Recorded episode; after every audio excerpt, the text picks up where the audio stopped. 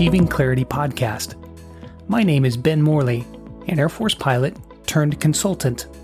Each episode, you will hear actionable tips and strategies that you can implement in your daily life, personal and professional, to achieve more clarity, purpose, and effectiveness. Thanks for spending some time with me today. Now let's jump in to your daily dose of practical clarity training. Hello, everyone, and welcome to the Achieving Clarity podcast with me, Ben Morley. I hope this finds you doing well. My daughter Trinity wanted to say hello to everyone as well. So, hello from Trinity. I think leaving the Air Force forced me to redefine what home is. I was an Air Force pilot for 27 years. For the rest of the world, COVID created that same opportunity to redefine home. In COVID, we were all forced back into our homes, and for many people, they were having to leave countries they were living in before the lockdowns happened to go back to their home country and leave where they were making their home at that time. So, for example, if you were living in Portugal but went back to your home in the US.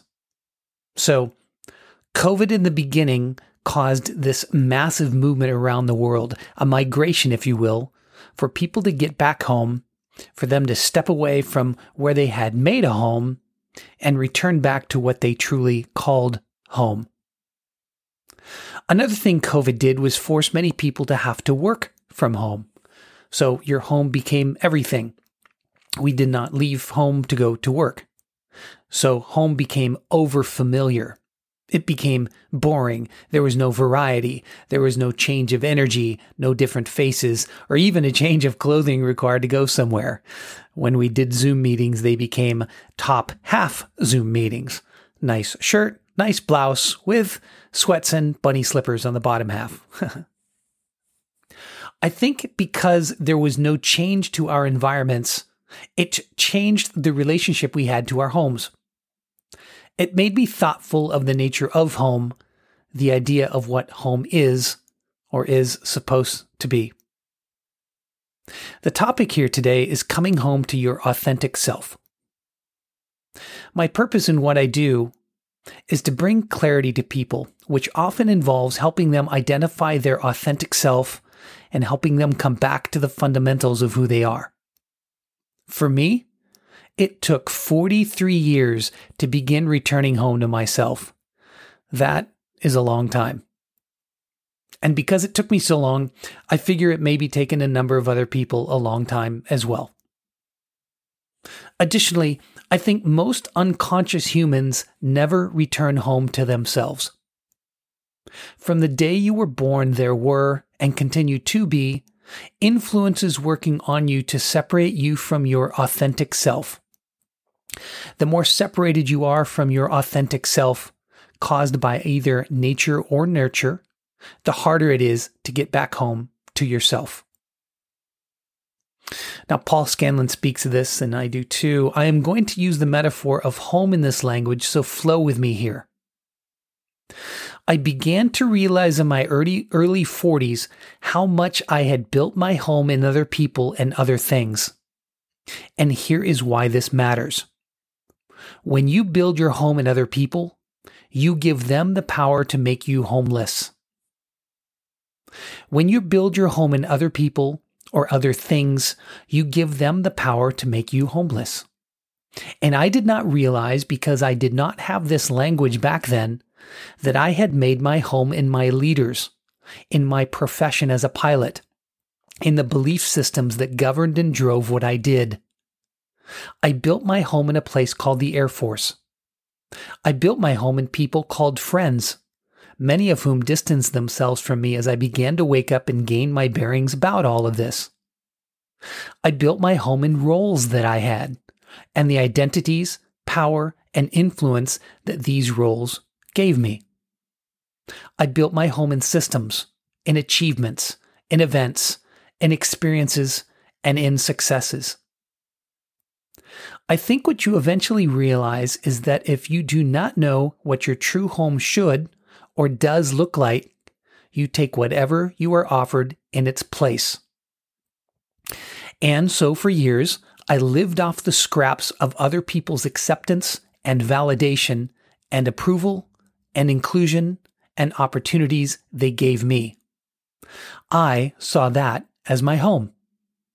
So my sense of being at home was governed by how much they welcomed me into theirs, rather than how at home I was in myself.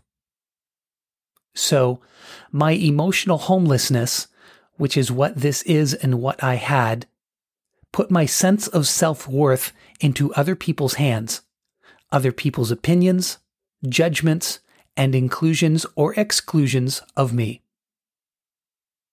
There was a defining moment for me when I was working in the Air Force for the wing commander, who is the CEO of the organization of about 4,000 people.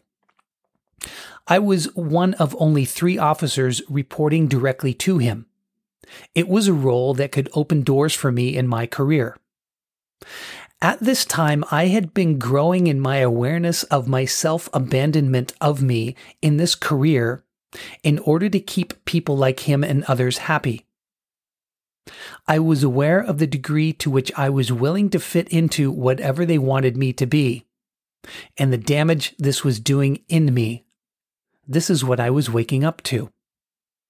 So, we were in a meeting, just the two of us, and he said something to the effect that if it were not for him, then I would not be working in the role where I currently was him not knowing that at this time I was waking up in this self awareness that I had been living and operating for years in a capacity that was absent from myself. I did not have language for it then as I do now. So when he said that, what I was supposed to say to him in response was, Thank you. I appreciate you, sir. I am grateful to you, etc. This is what he waited and expected to hear from me. Respect and honor say those sorts of things, so that is what he assumed he would hear from me. But in that moment, I did not speak from my head. My response jumped out from somewhere far more primal than my intellect. I said to him, No, that is not true. I just would not be working in an organization for you.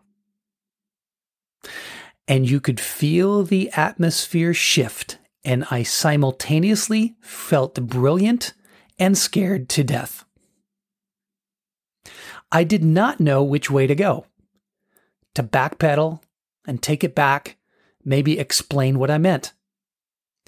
He was shocked into silence for this apparent rudeness or arrogance or lack of gratitude, lack of respect, but I knew what I should do next was stay quiet.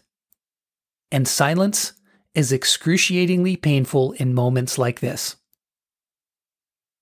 He was not giving anything back to me that was providing an opportunity to create a conversation around this either. I did not know why I said it in such an awkward situation. Apart from knowing I would never get a conversation about this, so it was going to come out inelegant and clunky. Many times, when you want to speak with someone about a topic as weighty as this, the opportunity may never present itself, so the words can sometimes just pop out, usually at an inopportune time and in an awkward manner. You may feel regret for saying what you said, but also feel glad that you did, hoping that they would pick it up and follow through. But often they do not, as it was for me in this case. In situations like this, you may feel the cold sense of homelessness a lot faster and a lot deeper than you may feel the warm return to the home within yourself. So, this sense of homelessness, this void, can be felt much more intensely than feeling a confidence in yourself by saying those things. Oh, I did feel that cold homelessness. But for me, it was the beginning, the first tottering steps toward reclaiming my authenticity. The fear of the homelessness that you may sense in uncomfortable situations may make you want to back down, backpedal, and over explain yourself in order to get back to the familiar and comfortable home they have fashioned for you.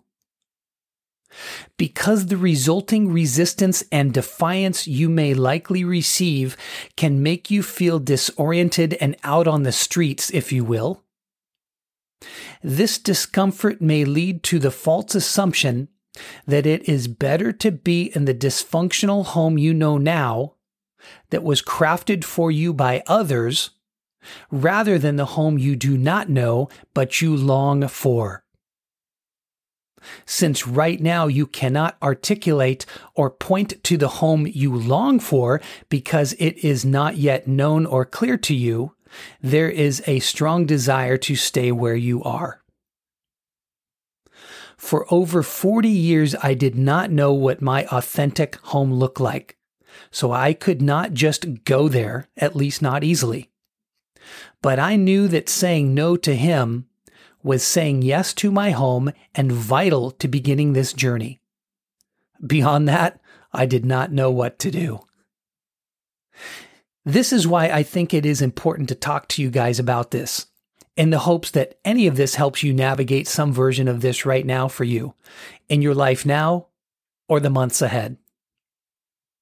You know you have made your home in someone else when their opinion matters too freaking much to you especially when you are considering significant life changes in your work life, your relational life, your interests, your values, your appearance, changes in the version of you. I want to ask you who comes to mind when you contemplate making big changes in your life? In your role, your job, location, appearance, relationship. Whose face comes to mind? And is it possible you have made your home in them? that is probably why they come to mind. Who are you afraid to disappoint? Because whoever you are afraid to disappoint means you have appointed them as the person who must never be disappointed. And you need to unappoint them and reappoint yourself as the person you least want to disappoint. When you build your home in someone else, your ability to access yourself is only by their permissions and in their belief in your worth and in their value of you, in their acceptance of you. If you build your home like that, you cannot go home. You cannot access home outside of their permissions. And so what happened to me was, and maybe you can relate to this in some season of your life, you start looking for confidence in their confidence in you. You start looking for love in their love for you. Now, this can be in a person, or a job or through friendships, you start finding your identity in how they see you, not in how you see you. And how they see you is often a moving target, depending on their current take on you or their current comfort or discomfort with you. You are the CEO of you. You are the love of your life. You are. You are the hero that you have been waiting for. You are. The love you have for yourself is your power in life, not whether someone else deems your love worthy of being accepted by them. Did you hear that? The love you have for you is your power, not whether someone chooses to accept that love or sees your love as worthy of being received by them. This mattered to me because when my love was rejected by these people, that rejection made me homeless and so I tried harder to be loved by them. And when you are trying hard to be loved by someone, you are behaving in an emotionally homeless way. Now, I do not mean we should not change and adjust for people we do love, but it becomes a dysfunctional attempt to gain from them what you are not providing for yourself in an attempt to feel at home. You are not defined by the love others accept from you. You are brilliant by the love you have within you, by yourself, by itself, whether it is accepted by anyone or not. We are not defined by the acceptance of our love, but rather the love you have within you, that you have had since you were born. So your home is where you do not have to work hard to be loved. That is home, and that is you. Your home belongs nowhere outside of yourself. You are the architect, the builder, the designer, the creator, and the furnisher of your home. Welcome home. I hope this has been of value to you, and as always, best to you. Thank you for listening to the Achieving Clarity podcast. We hope you liked it. To hear more tools and strategies to help you in your personal and professional life, subscribe to our podcast. Thank you again.